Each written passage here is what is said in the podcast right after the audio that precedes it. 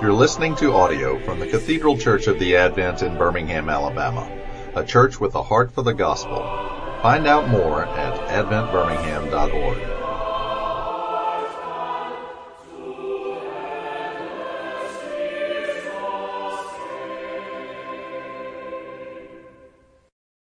Lord, in your mercies, I pray that you will meet with us this, this morning as you already have. Thank you for um, the beautiful music that we've heard and the reading of the scriptures and entering into this season of Advent. Lord, our, our hearts do yearn for your coming uh, to make all things new. And we know the disorder that's in our own hearts and lives and in our families. We know the disorder that's in our world.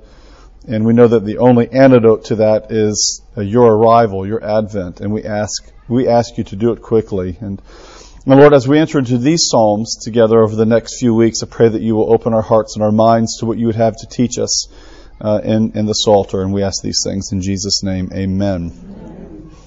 Well, I thought I'd, I've not done any, anything like this before. Um, I, I, as, as far as thinking about the Psalms in relationship to Advent, particularly the Psalms of Ascent. I don't think I've taught the Psalms of Ascent before here at the Advent. So we're going to dive in, and I actually think it works in a way that can be helpful.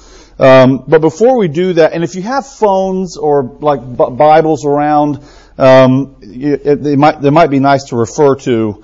Um, and I'm in Psalm 120 today, and we're going to. My goal is to do.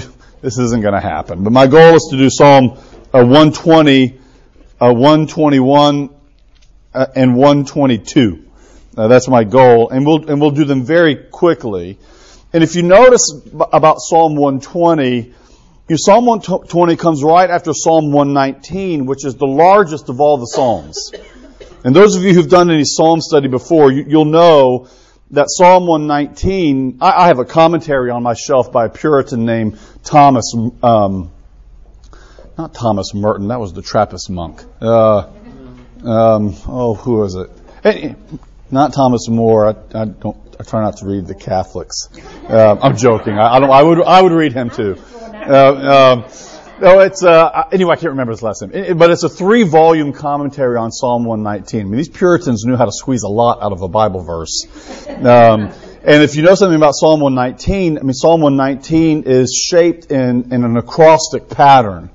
Um, so uh, it, it, moves from the first Hebrew letter. It's actually very beautiful when you look at it in the Hebrew. The first, the first um, stanza of Psalm 119 all begins with Aleph, which is basically kind of our A. That's not quite true, but begins with Aleph and goes all the way to Tav, which is basically our Z. So it's Aleph to Tav, which is doing a lot. Number one, that's aesthetically pleasing, and number two, it's telling us something about the totality of existence finding itself within the framework of Psalm 119. All, all of life, from the A, to put it in our terms, from A to Z, right? From the beginning to the end. Alpha, Omega, Aleph to Tav. All of life sort of centers around the frame of what Psalm 119 presents, which is what? Life under the goodness and the grace of the Word of God. Thy Word is a lamp unto my feet and a light unto my path. So God's, God's Word. So that's Psalm 119. And right after Psalm 119, we enter into this collection known as the Psalms of Ascent. Now, these Psalms of Ascent, and there's 15 of them. So you, if you look, if you have Bibles, like Psalm 120 all the way uh, to Psalm uh, 134, that's the last one. Uh, these Psalms of Ascent were most likely a collection of Psalms um, before they were put together in their location in the Psalter. Um, and that, that begs a question that I find interesting and I, I, I could, I don't want to trace it too far. Um, but the Psalter, the book of Psalms, has been shaped in a particular way. Um, we, we see, for example, that if you kind of look into the Psalms, you'll find little collections of Psalms uh, that are already present, kind of on their way to this larger 150 Psalm collection. So earlier in the book of Psalms, you have what, what some have called the Elohistic Psalter. Mainly, you have Psalms that um, refer to God as Elohim all the way through, and they're kind of collected together in a particularly identifiable way. Um, the last uh, uh, uh, verse of Psalm chapter uh, 22, I should not say, Psalm 22, says this, the prayers of David, the son of Jesse, have ended. And then you go to Psalm 73 and you think, you know, Houston, we've got a problem because all I have to do is flip a few pages and I have more Davidic Psalms. So what's, what's going on there? I'll come back to that. But it's quite likely that at some point in time, Psalm 72 ended a collection of Davidic Psalms, right? And then, uh, so, so how do we get the Psalms and the way in which we get them? Well, frankly, we don't know the answer to that. We don't know how the book of Psalms was shaped rabbinic tradition argues that it was Ezra. Um, on the far side of the exile, Ezra was a scribe. He was a teacher and preacher of the law. Uh, so the, the rabbinic tradition saw Ezra as the one that shaped the Psalter. Whoever did it, though, did shape the Psalter in such a way that's, that I think is interesting. Now, I've done this before with some of you all. Um, but you know that the book of Psalms is, is, is, is shaped into how many books? Have you noticed before in your Bibles, right? It's, it's shaped into a five book structure. So if you look at Psalms 1 through 41, you have book 1. If you look at uh, Psalm 42 to 72, you have book 2. And by the way, 72, Psalm 72 ends the second book of the Psalms.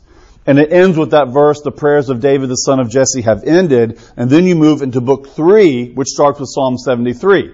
Now, I won't make an argument for this. I'm just going to assert it. But I'm, I'm pretty convinced that Psalm 73 functions as kind of a, I don't know how I want to say, maybe a hinge around which the whole of the Psalter moves backward and forward. Psalm 73 is a central psalm to the shaping of the book of Psalms and the way in which we have it, right? So you have book three, which enters us into, I would say, probably some of the darker aspects of the book of Psalms. Uh, you all know lament psalms, for example. Um, uh, kind of taking a step back, the book of Psalms in Hebrew is titled Tehillim, which means praises. But if we were to do a kind of quantitative analysis of the Psalter, we'd find more lament psalms than any other kind. That's interesting, I think. A book that's shaped by praises um, has a lot of space, more space, by the way, than any other kind of psalm for for lament um, for disorientation in our life before God. We're going we're to come back to that with these uh, Psalms of Ascent. So here you move into Psalm 73, and you know this about Psalms of Lament. All of them end in praise. Right? They'll, they'll start with a, a, complaint. Um, here's, here, I'll give you a, a a Psalm of Lament. You know, Lord, you know, um, my tomatoes didn't do right, you know, or something. I don't know what it would be. Um, and so uh, that's too silly. I won't do that. Um, but you have some sort of complaint before the for the Lord that then leads into a motif, and the motif tends to be something like this: If if you if you don't save me from this circumstance, then X, Y, or Z. I won't be able to praise you. Your enemies will mock you. So you have that kind of, so you have the complaint, then to a motif, and then, and this is kind of fun that you see it because it's represented in all of our English translations and, and it comes right out of the Hebrew in a way that's very direct. You move from complaint, namely disorientation, to these motifs where the, where the psalmist begins to leverage his complaint with God, to, and all of this, all these movements are identified in, in English by our three letter disjunctive uh, particle, B-U-T, but right? Um, so you move from complaint to motifs to then what? Reassurance or back to orientation again. So um, you've hurt me, you've wounded me. If you don't come to, to, to relieve me from my angst, I will not be able to praise you. To but I have trusted in your unfailing love. Right, that, that's, that's a standard form of how these lament psalms function. And there's only one psalm in the whole of the Psalter that does not end in praise. That's a lament psalm. And guess what book it happens to be in? Book 3, right? And it's Psalm 88. Um, some of you may know Psalm 88. I, I, was, I don't know if I was going through a particularly dyspeptic period during my seminary days, but I, I, wrote, I remember writing a seminary paper on Psalm 88.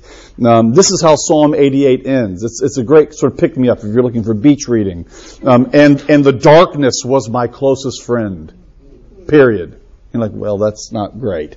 Um, but then you go to Psalm 89, which then moves into a psalm of assurance. So even the way that Psalm 88 is paired to Psalm 89, something's going on in that particular interlocution between those two psalms.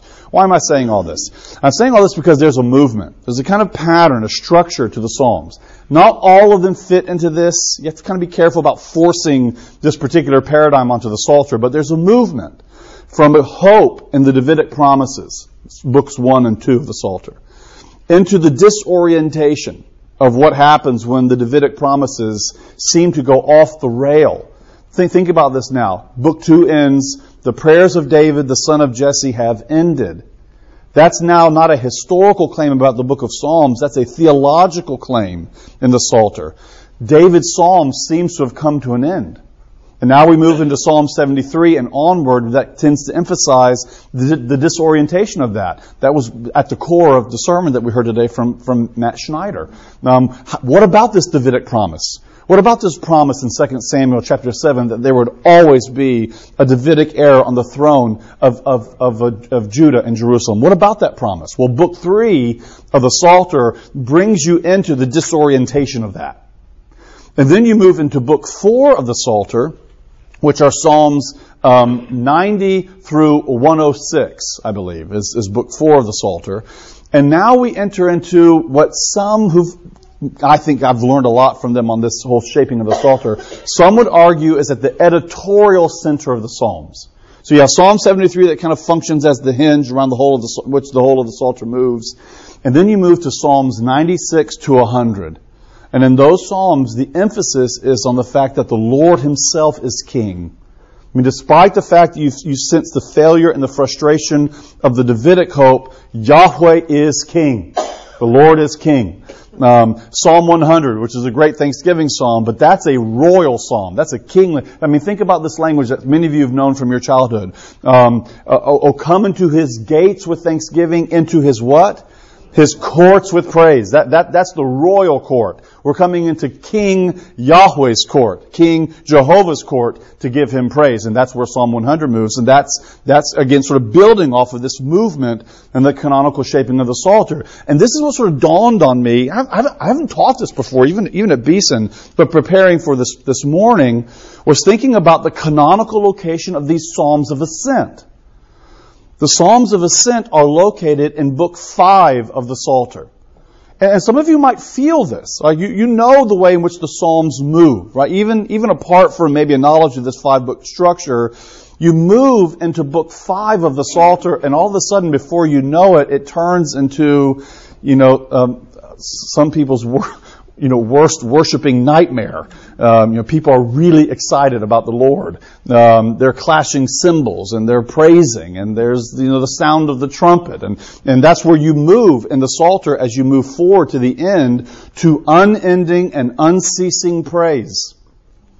So the whole Psalter moves you through the sort of the, the, reality of life lived before God in all of its disorientation, but the book of the Psalms, as it's shaped in its 150 book structure, is moving you toward one place, just like most of the lament Psalms move you along the way, namely to a life of unending praise. So if I can sort of use big t- theological terminology here, the Psalter is eschatological in its shape. The Psalter is moving you toward the future and giving you a view of what life looks like now and what life will look like in the future when we are removed, I guess one could say, from the burdens of life that are again sort of t- weighed down by the realities of sin as we move into a life of unceasing praise. So this sort of struck me uh, preparing for today. These Psalms of Ascent are located in the fifth book of the Psalms, and if you notice, um, and I, I just thought this was interesting, the last Psalm of Ascent is Psalm 134. You can see a kind of soft transition that's going on here. Psalm 134, come, bless the Lord, all you servants of the Lord who stand by night in the house of the Lord. Lift your hands to the holy place. This is temple talk and bless the Lord. May the Lord bless you from Zion, he who made heaven and earth. That's the last Psalm of Ascent. And then you move into Psalm 135. And listen to how Psalm 135 begins. Praise the Lord. Praise the name of the Lord. Give praise, O servants of the Lord. Let's listen how Psalm 136, the next psalm begins. Give thanks to the Lord, for he is good, for his steadfast love endures forever. And as you move forward in here, and there's some trickiness as you move along, but as you move forward, you know that you get to these hallelujah psalms at the end of the book of Psalms, and it's as if the psalms of ascent are positioned right where they are in the book of Psalms to prepare you as a pilgrim um, for where your life is moving toward. I think that's what's crucial. You know, the, the structure of the book of Psalms is structured in such a way that these Psalms of ascent are preparing you for where your pilgrim journey will make its end. Where are we going? We're going toward unending, unceasing praise. Because at the heart of the whole book of Psalms is this notion, and I think it's quite true. To live is to praise, and to praise is to live. Our existence, our, our mode of being, through all the com- complicated nature of our existence, the mode of being at its core from a psalter shaped existence is to live is to praise, and to praise is to live. All of life moves toward that particular telos or end, namely the praise and the worship of our God. All right? So, with that said, let's go back to the beginning of the Psalms of Ascent in Psalm 120. You want to ask any questions about that? That was a that was a threw you a lot of curveballs there, but oh, you can handle it. Um, all right, so Psalms of Ascent. You notice that all, all of these Psalms begin Song of Ascent. And interestingly enough, the Hebrew term is in the plural. Songs of Ascents or Ascendings, which I like that. I mean, there's a lot of debate about what that actually means grammatically, but I, I think, and I'm going to make an argument for this here, I think these Psalms of Ascent are ready made for multiple pilgrim situations. Because the question I think that naturally arises is ascending to what? If this is a collection of psalms that were meant to be sung in ascent to something, I think the question is, well, what are we ascending to? Okay. So let me give you some options on this from the history of interpretation.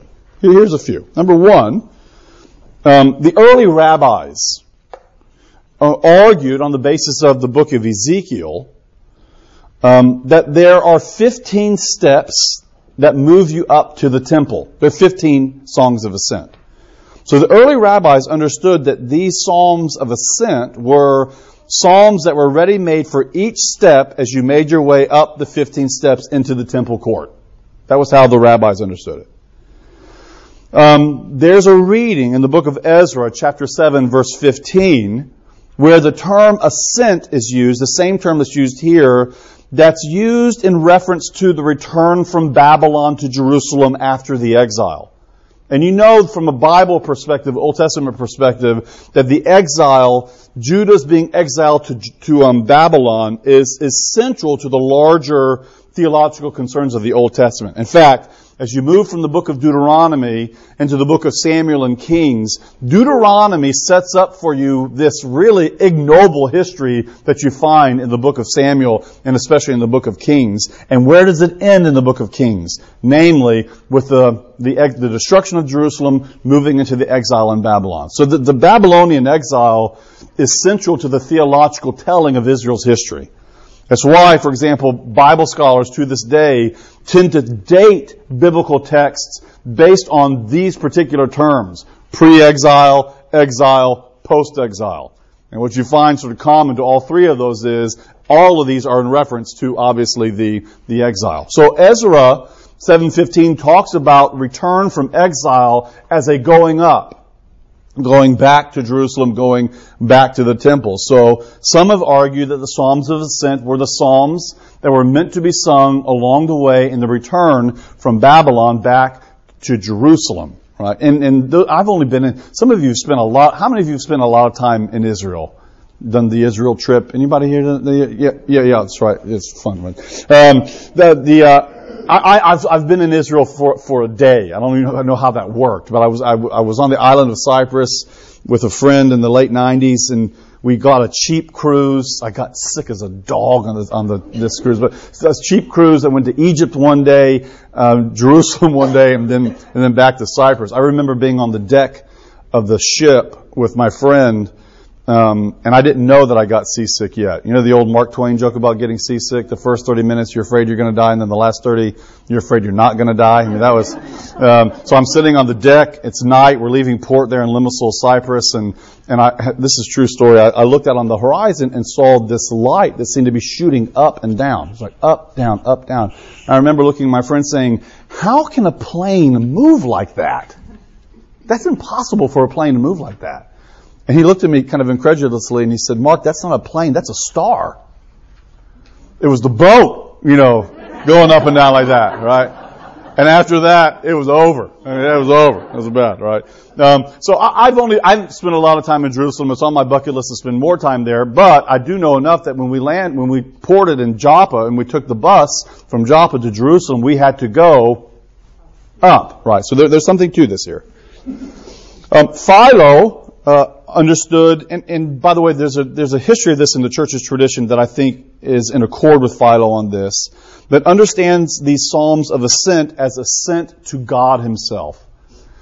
They become a kind of spiritual journey map as one ascends into a deeper relationship and fellowship with God. Um, Gregory of Nyssa, uh, who wrote um, some orations on the Psalms. We're talking fourth century Cappadocian father. He too understood the Psalter as a whole to be moving the Christian through the sort of stages of life along the way to deeper understanding of one's union and fellowship with God um, in a kind of spiritual, mystical way. So that's that's a large part of the tradition as well. And the one that's dominant, or the dominant theme, and it's and again, I, it's probably the one that I, I tend toward is understanding these psalms primarily as pilgrim psalms. These are psalms that were sung by the worshippers in, in, Israel and Judah when they went to Jerusalem for whatever high holy day happened to be the day um, that they went to celebrate. Passover, Sukkot, whatever the particular festival happened to be. These were their, this was their traveling songbook that they took along the way en route to Jerusalem, en route to the temple uh, to praise God. So I, I, I'm I'm going to read these psalms in that particular way, primarily as pilgrim psalms, because the pilgrim idea actually fits every option that's been given so far whether it's the option that comes um, from the early rabbis, whether it comes from Ezra, whether it comes from Philo, or whether it comes from the notion that these are pilgrim psalms on the way to the temple, all of them fit within this larger frame, I guess, of pilgrim psalms. Psalms that are sung along the way to somewhere else, namely somewhere that's marked by, by worship of God uh, in His temple. Um, I, I, have the Jewish um, uh, study Bible. Didn't you have that on your shelf? It's actually really worth having. I, I refer to it quite often. In, in the Jewish uh, study Bible, they said no single reading is compelling. I, am sympathetic to this. Um, all of them have a particular voice, right? So these psalms are psalms that are on the move, uh, a sort of ready-made collection. Have any of you read Eugene Peterson's book that he gives a kind of commentary on the Psalms of Ascent? It's entitled um, he's borrowing from Nietzsche here. A long obedience in the same direction. It's a classic book by uh, Eugene Peterson that I don't own. I tried to steal it from Doug Webster this week, but he, didn't have it in the office. Um, a long obedience in the same direction. I think that again gets into this kind of pilgrim uh, motif here. So why, why, why are you saying all this? These are great Advent texts. I've not thought of them that way before doing this class, actually. But these texts are ready made for Advent. They're ready made for those who are entering into a season, like we are, that's marked by an awareness that Christ has come and we're yearning for Him to come again. That, by the way, itself is a very psalm-like spiritual discipline. We remind ourselves, you see this Psalm 77, Psalm 78, we remind ourselves of the past redemptive acts of God. For what purpose? To encourage us in the future moment, in the present moment, and to give us a secure hope for a future moment that God will do it again. We remind ourselves of what God did in, in the past to encourage us in our current moment along the way in the secure confidence and hope that God will do it again. And that's what we do in the season of Advent. It's a psalm-like disposition of being in our spiritual existence. We remind ourselves that Jesus came into the world. Which, I don't know. I mean, every time we get into this season, I just kind of, it's, it's craziness what we believe, right? That God came into the world. I was sitting on the porch with some students. We had some students over the house Friday night, and I was sitting on the porch talking with some of them, and, and somehow, what, what belief system came up? Some Cookeville belief system, Mormons or something. I don't know. Um, that's not very that's not very diplomatic, but it's it's Cookeville. I don't know if you've heard of it. You know, brass plates with angel. It's it's Crazyville. Um, and uh, and I and I and I jokingly said we were talking about this. I said, yes, yeah, it's, almost it's almost like the virgin birth.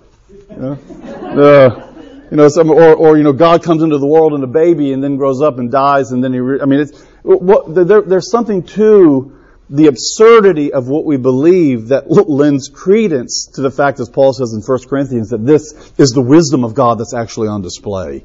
God displays His own power and wisdom to what the, to the human imagination and, and, rational cognitive faculties can only be understood as foolishness. This is crazy that God would come in this form. So here we are in the season of Advent reminding ourselves, if I can quote Karl Barth here, of the miracle of Christmas. I mean, the virgin birth itself attests to the fact of the wonder and awe of this experience of God coming in human flesh, fully God, fully man. We remind ourselves of that. We, we remind ourselves of the truth of that because in the current moment we need to be encouraged on the basis of it and then given a future hope that's, that's built on the foundation of what God has already done. That's an Advent mode of being. I look back at what God has done looking forward in anticipation to the future of what he will do again. So I want to read these texts. I think they're ready made for this. It's not the only way to read them. Um, but I want to read these texts over these next three weeks with you all as, as Advent texts. Okay? Okay, so can we do Psalm 120? I'll do it in two minutes. And then I'll let you go. It's the first Psalm of Ascent. Let me read it to you and then, and then I'll set us up for next week. In my distress, I called to the Lord, and he answered me. Now keep that somewhere on some cerebral fold. The first Psalm of Ascent, the first Pilgrim Psalm, the first Advent expression of hope recognizes the reality of the current moment itself. I'm calling to you out of my distress. And he answered me. Deliver me, O Lord, from lying lips and a deceitful tongue. What shall be given to you, and what more shall be done to you, you deceitful tongue? A war, and here's the metaphors that the psalmist uses to describe a deceitful tongue. A warrior's sharp arrows with glowing coals of the broom tree. Verse 5. Woe to me that I sojourn in Meshech. Oh, this is kind of wild that I dwell among the tents of Kedar. Now, something here. Um, th- it's not. It's, this is a bit enigmatic. That Meshech is a city that's near the Caspian Sea, and Kedar is on the Arabian Peninsula somewhere. They're not related to. I mean, they're not around the corner from one another. So I sojourn in Meshech. I dwell among the tents of Kedar. That that doesn't seem to fit geographically. So what's going on here? Well, here's, here's an option. Not, maybe not the only one, but at least an option. What you have with the reference to Meshech and Kedar is in recognition of the large space that has to be overcome in order to get to the temple. Uh, if I can put it in um, Dante's terms, you know, it's kind of you know Dante and and, and the uh, um, Divine Comedy begins, you know, when I was when I was a young man, I had a dream that I was walking in the woods, and then boom, boom, boom, you're off into this wild world. Um, Pilgrim's Progress. I had a dream one day, da, da, da, and then all, on we go through this sort of long and torturous process. I think you have a sense here in Psalm 120, the first Psalm of Ascent, Meshech and Kedar, that the psalmist, from his moment of distress, is setting out on a journey that has to be described as rather long my kids have gotten into The Hobbit, right? So you know they're they're reading The Hobbit, and and I watched the Lord of the Ring. I read I've read them and watched the Lord of the Rings trilogy. It's just I'm sorry. I know some of you are committed. Stokes, I'm sorry about this. Uh, um, it's just not my favorite genre, but I watch it with my kids. You know, and these Jackson movies are just interminably long. Um, but you know, we watched the and how does how does it begin? You know, I I I want to tell you a, a tale of of adventure and journeying, right? Um, that, that's, I think that's kind of the sense you have here in Psalm 120. Out of the gate, on these, this ascent, this movement, this pilgrim journey, it's one marked by distress, and there's a lot of space that has to be overcome. This is a long journey that we're entering into. From Meshech and Kedar, near the Caspian Sea and the Arabian Peninsula, we have a long way to go. Too long have I had my dwelling among those who hate peace, shalom. I am for shalom. I mean, do you hear the psalmist cry here? I, I yearn for peace. Again, this is a very adventy kind of thing. I yearn for human flourishing and wholeness. But when I speak, they, who's they? Well, whoever's not for peace, right? They, they are for war. So Psalm 120 gets us out of the gate. Distress, long journey. It has a kind of pilgrim's progress, Lord of the Rings feel. Got a long journey to make all the way from Meshech and Kedar. I'm yearning for shalom. That's the hunger that's driving me on this pilgrim journey. Bring peace, bring shalom. Can we put it in Christian terms? Maranatha. Come Lord, come quickly, make things right.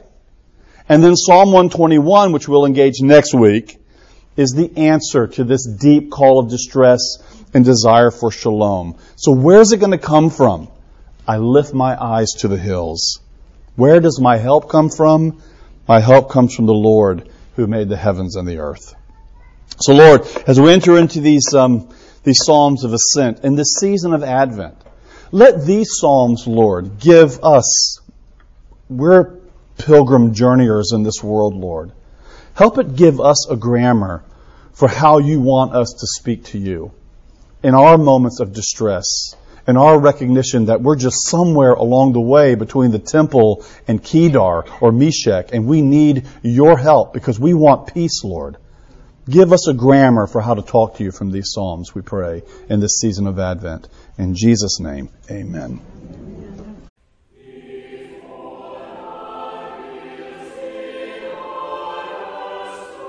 You've been listening to audio from the Cathedral Church of the Advent.